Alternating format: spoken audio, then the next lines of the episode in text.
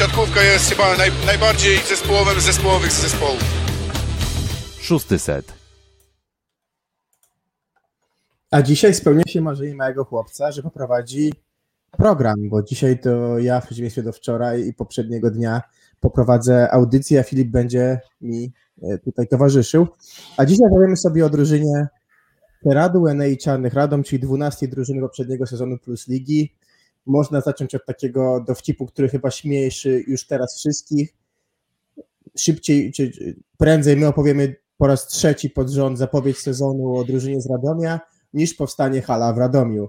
Więc i oby ten sezon dla drużyny z Radomia był lepszy niż budowa tej hali. O tym powiemy sobie dzisiaj z Filipem, który jest ze mną. Cześć Filip. Tak, cześć, witam Was serdecznie z Rzeszowa, Filip Korfanty. No i mamy na rozkładzie CRN Czarnych Radom, mówimy o tym temacie hali od dłuższego czasu już i ona nadal nie powstaje, no i też chyba można powiedzieć dwa życzenia dla sympatyków drużyny z Radomia. Niech powstanie w nowym sezonie nowa hala i niech ten nowy sezon będzie trochę lepszy niż ten ubiegły. No właśnie, bo jak mówisz sobie drużyna z Radomia rok temu i co myślisz? Sezon mocno nijaki, prawda? Sezon mocno nijaki. Wydaje mi się, że radomianie nie trafili z transferami, albo też trafili może z transferami nie do końca pod względem zdrowotnym, bo kilku graczy na pewno nie domogło pod tym względem, no i też się po prostu nie sprawdziło. Mamy chociażby historię z Łukaszem Lochem. Jak wspominasz Łukasza Locha w PlusLidze? No była długa walka chyba pomiędzy nim a Zbigniewem Bartmanem o miano najmniej efektywnego zawodnika na przyjęciu. Gdzieś przychodził przecież reprezentant Brazylii, przychodził ktoś, kto grał w Mistrzostwach Świata, medalista. No i nie po to ściągasz takiego kogoś. Wydaje mi się, sporą część budżetu, żeby był taki, a nie inny wynik. Druga rzecz, przecież w ostatniej chwili po perturbacjach z Koreą ściągnięto Dawida Konarskiego. To masz dwa takie filary, dwóch medalistów Mistrzostw Świata z roku 18 i co? 12 miejsce? Grający bardzo w kratkę... Chociażby do pary z Łukaszem Lochem był Brandon Sander, chociażby bardzo w kratkę grający Bartosz Firszt, do tego Dawid Konarski, który przez jakiś czas miał kontuzję, do tego Mateusz Masłowski, który miał kontuzję, musiał grać debiutujący na tym poziomie Maciej Nowowsiak, zagrał chyba w sumie 14 spotkań, no i to wszystko się przełożyło, jak zaraz sobie zobaczymy, na... Korzystamy z życzliwości plusliga.pl, możemy zobaczyć bardzo fajny wykres, tylko ja go trochę powiększę, żeby był bardziej widoczny. Wiesz co, można powiedzieć, bo zaraz powiesz sobie tutaj o pozycjach Radomia w tabeli, ale można przytoczyć to, co zawsze powiedziałby Piotr Złoch, że trochę tak się dzieje, jeżeli bazujesz na ostatnich spotkaniach poprzedniego sezonu, które są pewnym skokiem ponad normę i na tej podstawie budujesz zespół, bo jednak... Chyba za bardzo uwierzono w świetną formę Sandera, która była Brandona Sandera pod koniec roku 19-20 przed pandemią. No i uwierzono chyba też za mocno w to, że bez żadnego wsparcia z ławki da sobie radę Michał Kędzierski, bo wygryzł Wincicia, grał fenomenalnie w parze z Butrynem, odszedł Butryn do Rzeszowa i nagle sam Kędzierski też sfalował, z formą spadł, prawda? Mhm. Tak, to na pewno nie było to samo, gdy jeszcze Michał Kędzierski wygryzał ze składu Dejana Wincicia poprzedniej jakby jeszcze edycji Plus Ligi. Pokazałem ten wykres dlatego, że widzimy, że Czarni tutaj awansowali do Plus Ligi w 2013 i 2014, sezon 2013-14 i ostatni sezon to jest lokata 12, czyli po tym układzie kropek widać, że to była najgorsza edycja Plus Ligi dla właśnie zespołu z Radomia. To są pozycje na przestrzeni poszczególnych sezonów, a zobaczymy sobie też poszczególne pozycje w tabeli minionych rozgrywek, no i widać, że tutaj zaczepili się na miejscu 11 mniej więcej w połowie rozgrywek i potem już było tylko albo tak samo, albo gorzej. Dopiero gdzieś na końcówce ligi się dźwignęli na, to aż za dużo powiedziane, dźwignęli na lokatę 12, walczyli z Lubinem o miejsce 11, ale po złotym secie nie udało, po złotym secie nie udało się tej 11 lokaty wywalczyć, no i co jeszcze się działo? Mówiliśmy o kontuzjach, mówiliśmy o nietrafionych transferach, no i duża rzecz w historii radomskiej siatkówki, że Robert Prygiel pożegnał się ze swoją posadą gdzieś w okolicy stycznia 2021 roku. Tymczasowo zastąpił go trener Dimas Kory, czyli dotychczasowy asystent trenera Roberta Prygla, no ale kawał, powiedzmy, epoki radomskiej siatkówki się zakończył. Słabe wyniki, kiepski sezon, no i po wielu latach Szpigiel się pożegnał. Chyba tak jakiś rodzaj wypalenia być może, chęć nadania nowego impulsu. No i mamy trenera Bednaruka. Zaraz pokażemy sobie grafikę, jak w ogóle wygląda zespół Cyradłeny i Czarnych Radom, ale to po krótkim dżinglu. 600. Tak, więc ja się zajmę tymczasowo zmianą grafiki. Powiem tak, bo przecież też patrząc na tą analizę wykresu, widać, co miało też moim zdaniem wpływ na taki decyzją Radomia, brak gry z kibicami, bo jednak słynna już hala pod złotymi łukami, czy pod złotymi, prawda, pod złotą strzechą, nazwijmy to. Pod złotym sufitem. Złotym sufitem. Kipiała zawsze emocjami. Ja pamiętam, byłem już jako wysłannik 6. seta na meczu Radomia z Zaksą w roku 19. No i tam ta atmosfera była fenomenalna i bardzo ciężko się grało przeciwnikom. Wydaje mi się, że bez wsparcia trybun też łatwiej było ogrywać zespół Radomia we własnej hali. I teraz wrócą kibice i wróci zupełnie inna drużyna, bo drużyna, którą budował autorsko Jakub Bednaruk z określonym budżetem, no i w drużynie, w której tak naprawdę w szóstce ostało się trzech zawodników. Michał Ostrowski, czyli wieloletni zawodnik już Cyradłeny i Czarnych Radom, chyba kapitan zespołu nawet, nawet i kolejnego sezonu też w minionych. Tak. Michał Kędzierski, Mateusz Masłowski, to jest taki wyjściowy skład, chyba że ewentualnie grałby na przykład Maciej Nowowsiak, no to też zawodnik z ubiegłego sezonu. To, co się tutaj rzuca w oczy, no to na pewno dość wąska kadra, czyli nie ma czwartego środkowego aktualnie. Był w planach Jurij Semeniuk, ale on po tym, jak zawarł kontrakt z Radomiem, z tego kontraktu się rozmyślił i przyjął ofertę Epicentrum Podoliany, czyli nowo budowanej, można tak powiedzieć, na tę skalę potęgi ukraińskiej siatkówki. Tak, i stąd brak czwartego zawodnika do obsady tej formacji. No ale po kolei rozgrywający Michał Kędzierski. Trochę już przedtem powiedziałeś o tym, jak wyglądała historia Michała Kędzierskiego w Radomiu. Miał tego pewniaka swego czasu właśnie, bo to nie na przestrzeni całego sezonu, ale przez długi czas dobrze wyglądała jego współpraca z Dawidem Konarskim. Tak, gdybym miał krótko scharakteryzować Michała Kędzierskiego, to moim zdaniem to nie jest wielki wirtuoz. On raczej lubi mieć poukładaną grę, czyli wtedy masz grać tutaj i tak dalej. Jakiejś wielkiej kreatywności, nieszablonowości u niego raczej nie dostrzegam. No i on, pamiętamy też, kilka sezonów temu był we włoskiej Sorze.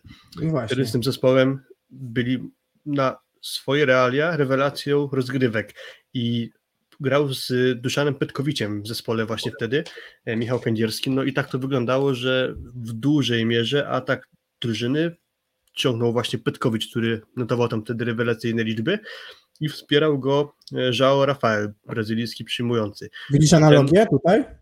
Tak, właśnie zaczynam dostrzegać analogię, że może być bardzo podobnie właśnie w zespole z Radomia. Zobaczmy, jest Rafał Faryna, o którym można oprzeć atak na pewno, jest Jose Ademar, który też jest tym bardzo ofensywnym przyjmującym.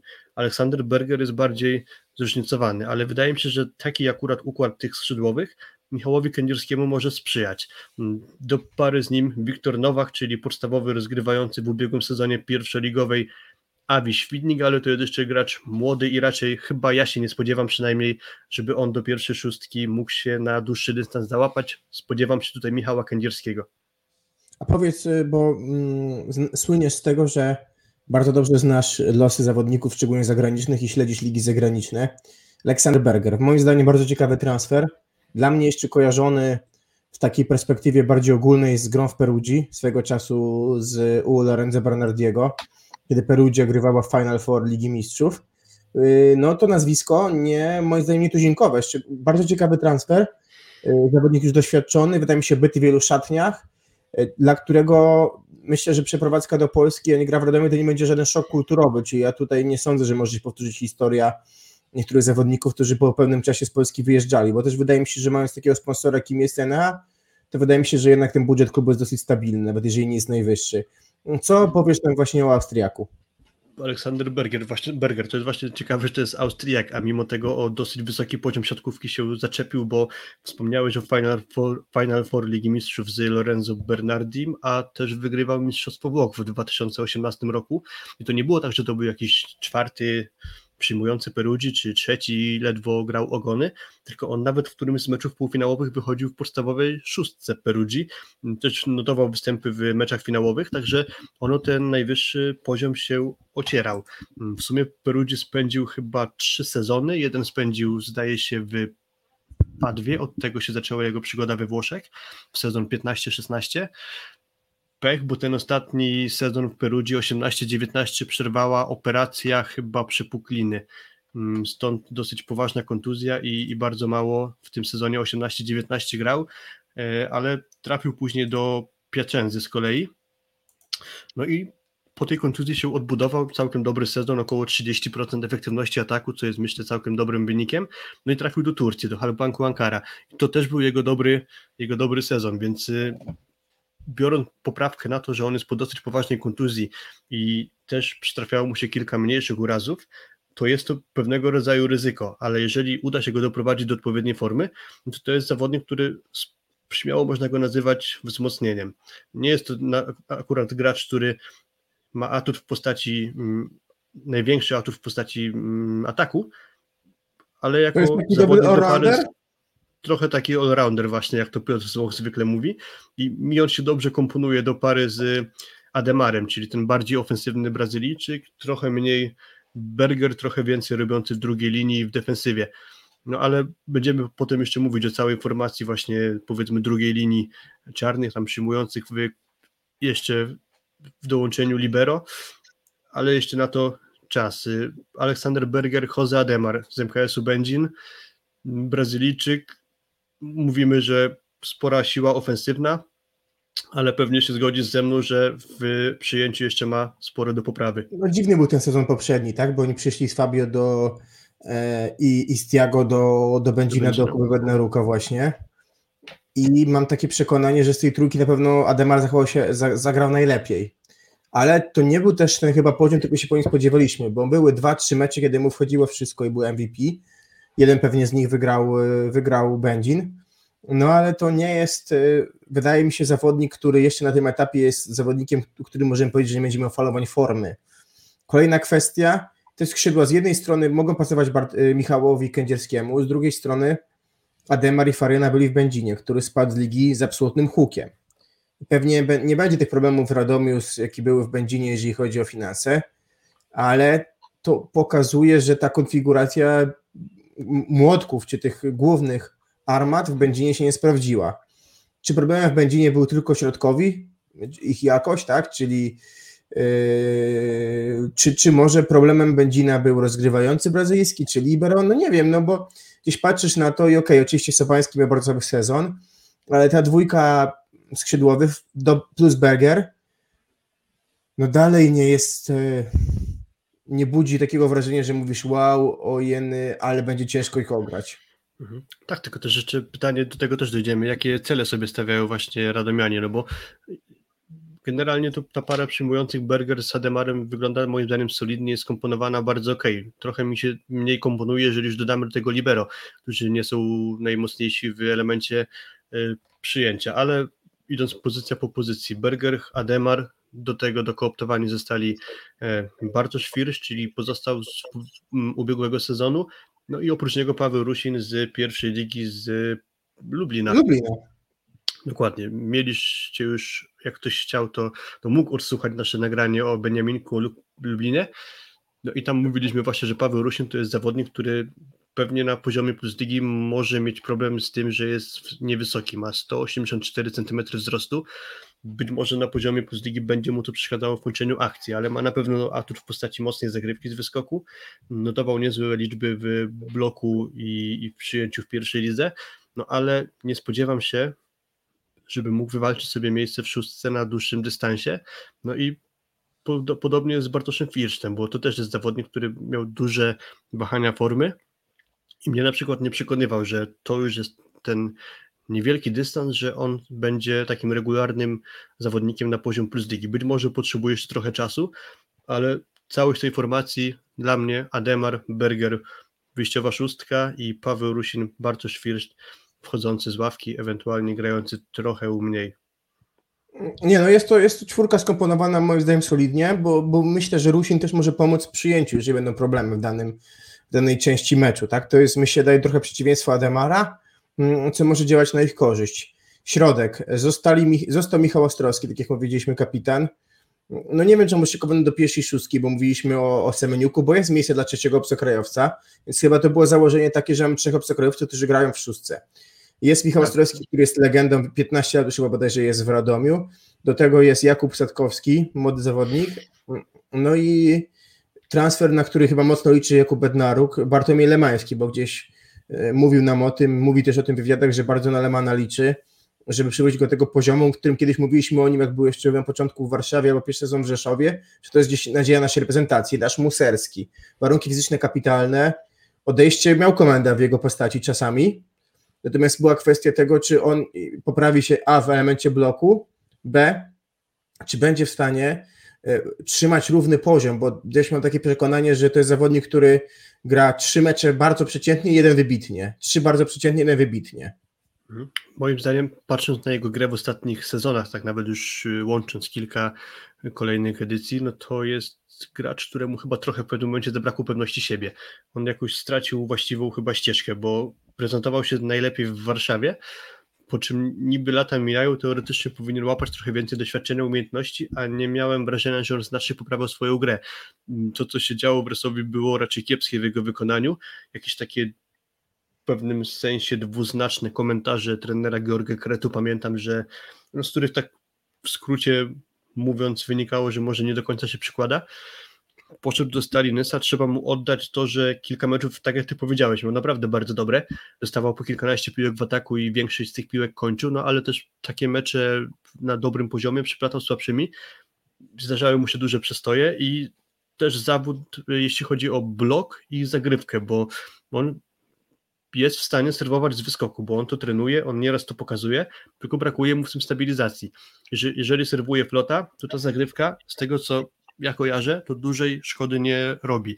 Jeżeli by ustabilizował tę zagrywkę z wyskoku, myślę, że byłby to zawodnik w ogólnym rozrachunku po prostu solidniejszy i groźniejszy. Nadzieja jest taka, że akurat w Warszawie prowadził go trener Bednaruk, czyli wtedy, kiedy mi się wydaje, Leman miał najlepszy okres. Teraz wraca do pracy z trenerem Bednarukiem.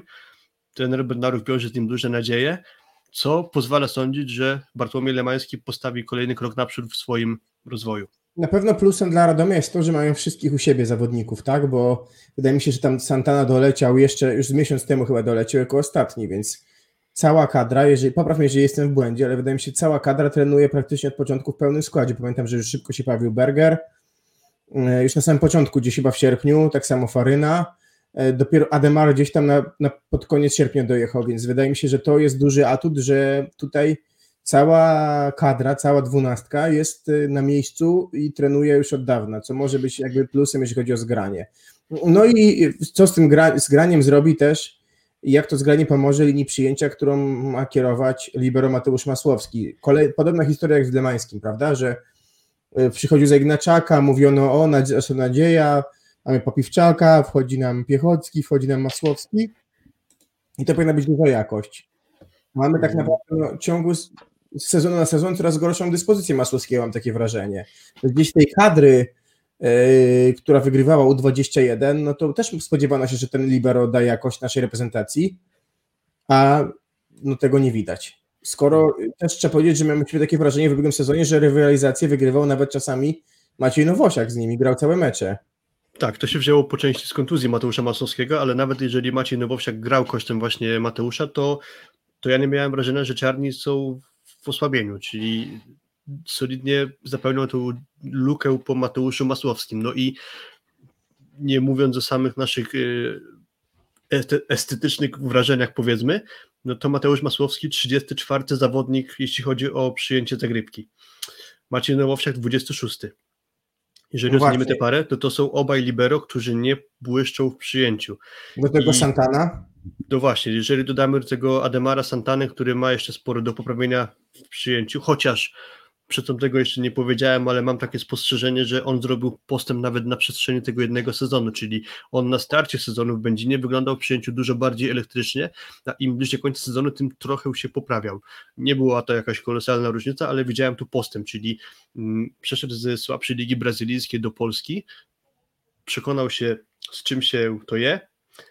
Pewnie trener Bednaruk wiedział, jak nad nim popracować i przyniosło to jakieś określone efekty. Może jeszcze trochę się w tym aspekcie dźwignie, no ale mamy już omówionych tych przyjmujących, mamy libero i to, co z tego wszystkiego wynika, to będzie moim zdaniem problem z dokładnym przyjęciem zagrywki. No pytanie, co na to poradzi Rafał Faryna. Tak zwany kafar, jak my go nazywamy. Przychodzi tutaj za trenerem Bednarukiem z Będzina, no i też kapitalny sezon 19-20 przerwany pandemią. Dwójka Filipiak, Faryna rotowała, ale wygrał Faryna i był momentami fenomenalny. Były duże oczekiwania na nie w Będzinie. Poczekaj, jak Filipiak, Faryna? Bo się Superlak, przepraszam, Michał Superlak. Przepraszam, oczywiście okay. Michał Superlak. Podobna końcówka nazwisk i po prostu z automatu strzeliłem Filipiakiem, tak jak w czwartkowym odcinku o Lubinie. Natomiast wracając do Rafała Faryny, wsparty Danielem Gąsiorem, który trochę zmieniał Konara w poprzednim sezonie, który prezentował się solidnie, wydaje mi się, że z dobrą dwójką.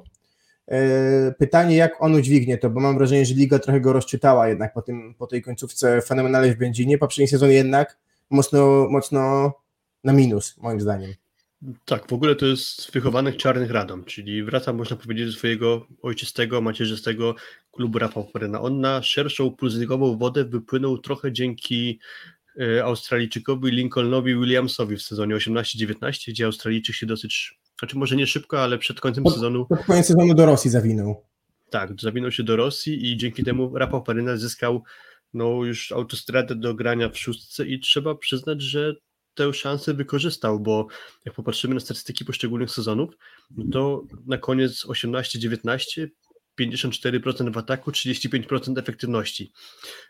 Sezon później przychodzi trener Bednaruk i stawia na Farynę, liczy, że on jeszcze się może dźwignąć, no i mamy statystyki tyle samo skuteczności, czyli 54%, ale o 3 punkty procentowe lepsza efektywność, 38%.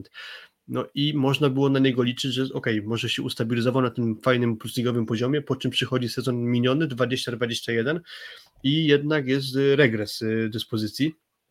Ani optycznie, ani w statystykach nie wyglądało to lepiej, a było w statystykach wręcz gorzej. O 6 punktów procentowych gorsza skuteczność, czyli 48% i o 6 punktów procentowych gorsza efektywność, czyli o 11, o 9 punktów procentowych gorsza efektywność. 29% to już jest dosyć kiepski wynik, jak na poziom plus ligi.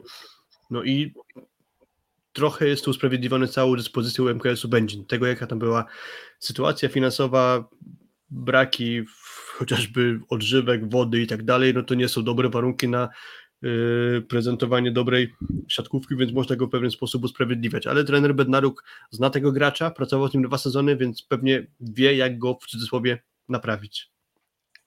Dokładnie, więc wydaje mi się, że mając ten skład, możemy przejść sobie do omówienia transferu wychodzących. Jeszcze tylko rezerwowy dla uzupełnienia Daniel Gąsior, czyli też w zeszłym sezonie gracz z Radomia.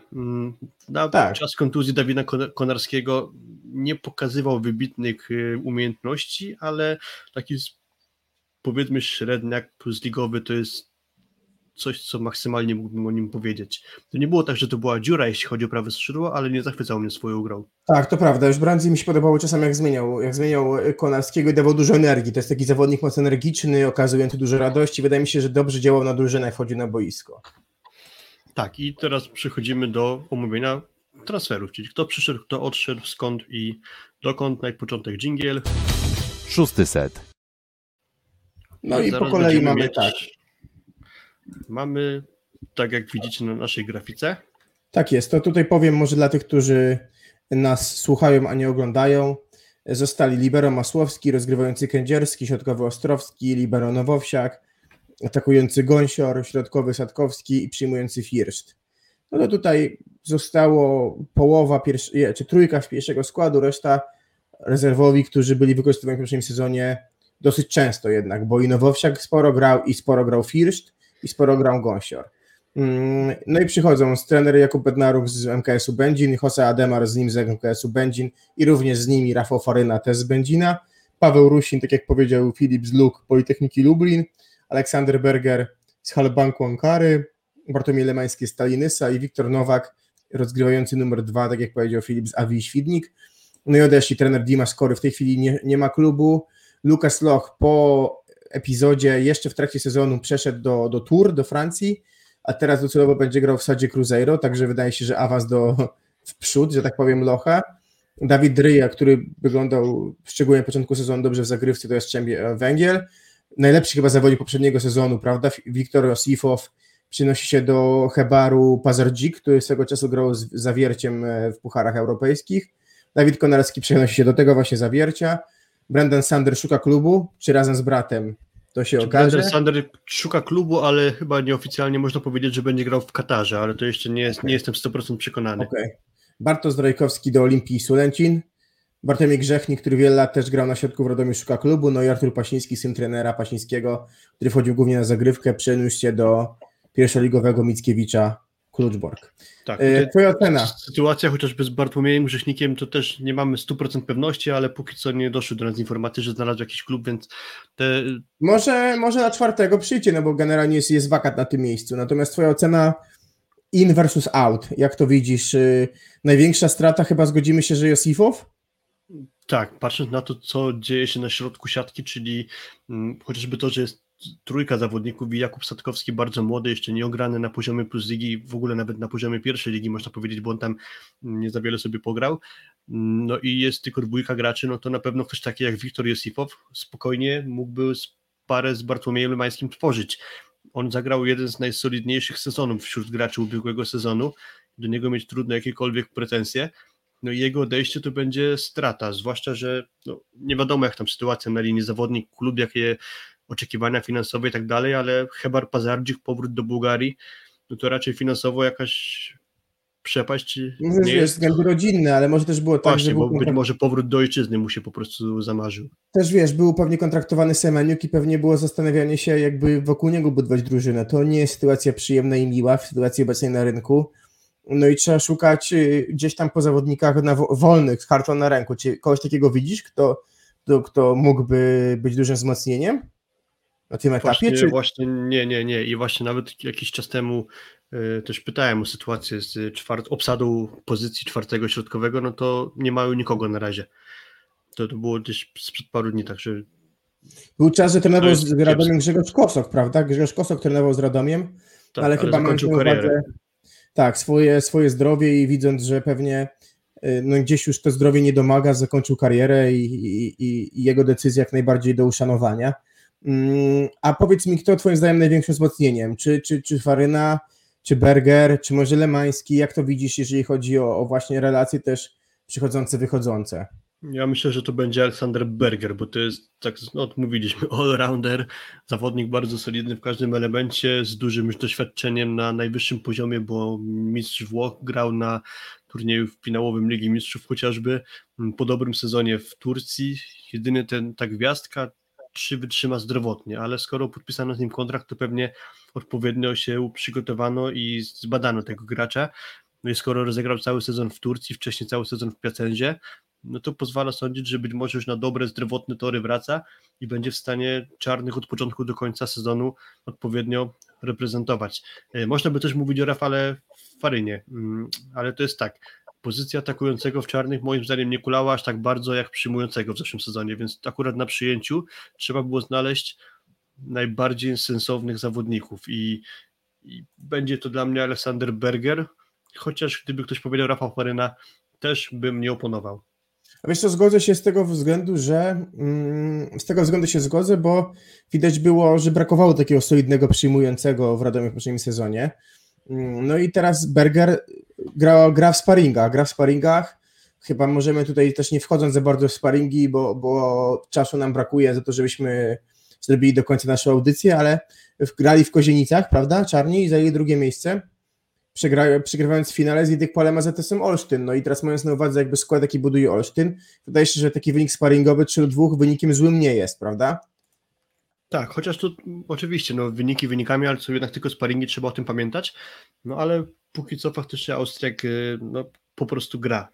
Tak, no i tak jak mówiliśmy, składy, jakie wychodzą w pierwszej kolejności sparingach, jest tak, jaki mówiliśmy, więc pytanie właśnie na co ten skład pozwoli. No i tutaj poproszę Ciebie, Filip, żebyś zastanowił się, jakbyś ich umiejscowił w tabeli. Tak jakby masz tutaj możliwość wyboru trzech miejsc. I jaki przedział tutaj dla drużyny z Radomia widzisz? Nie wiem, czy to jest przedział zahaczający o play-offy, przedział związany z walką o utrzymaniem, a może jest przedział związany ze spadkiem? Jak Ty to widzisz? Okej, no to dżingiel i przechodzimy do naszych typowań. 600. Mam duże wątpliwości co do tego składu, czyli na przykład obsada środka, może niezbyt finezyjny rozgrywający, aczkolwiek solidny. Wątpliwości co do tego, że słaby sezon zagrał Faryna i pytanie, czy będzie w stanie nawiązać do tego, co działo się wcześniej. No i ta obsada przyjmujących, o ile poszczególne ogniwa jak Ademar mi się podoba jako ten zawodnik ofensywny z brakami w przyjęciu i mocną zagrywką, Berger jako ten zawodnik, który jest bardziej wszechstronny, brakuje mi solidniejszego libero w przyjęciu. Obawiam się o przyjęcie zagrywki, trochę już o tym przedtem mówiłem, czyli Michał Kędzierski najbardziej finezyjnym rozgrywającym nie jest, a jeśli jeszcze będzie odrzucony od siatki, to już w ogóle może być problem z chociażby wykorzystaniem środka, także to jest moje jakieś tam pole do obaw. No i też biorąc pod uwagę jakość tych zawodników, to wydaje mi się, że Czarni raczej z ligi nie powinni spaść, ale nie wróżę im dużo wyższej pozycji, czyli nie będzie to lokata 14 ostatnia, ale będzie to miejsce gdzieś dla mnie 11, 12, 13, około takiej pozycji bym widział właśnie zespół z Radomia. A z mojej strony tutaj mój pomysł to 10-12 miejsca. Myślę, że troszeczkę wyżej niż ty i jakbym miał zastanawiać się, tak porównywać ich do Nysy czy do Lublina, to wydaje mi się, że wyżej stawiam od Nysy i na podobnym poziomie jak Lublin. Te trzy drużyny już omówiliśmy. Dajcie znać w komentarzach i na naszych ankietach, nawet społecznościowych, jaką wy ocenę wystawiacie Radomowi, jeżeli chodzi o przewidywanie przedsezonowe. No i też uruchomimy oczywiście ankiety, jakie miejsca, jakie przedziały wy dla drużyny z Radomia widzicie.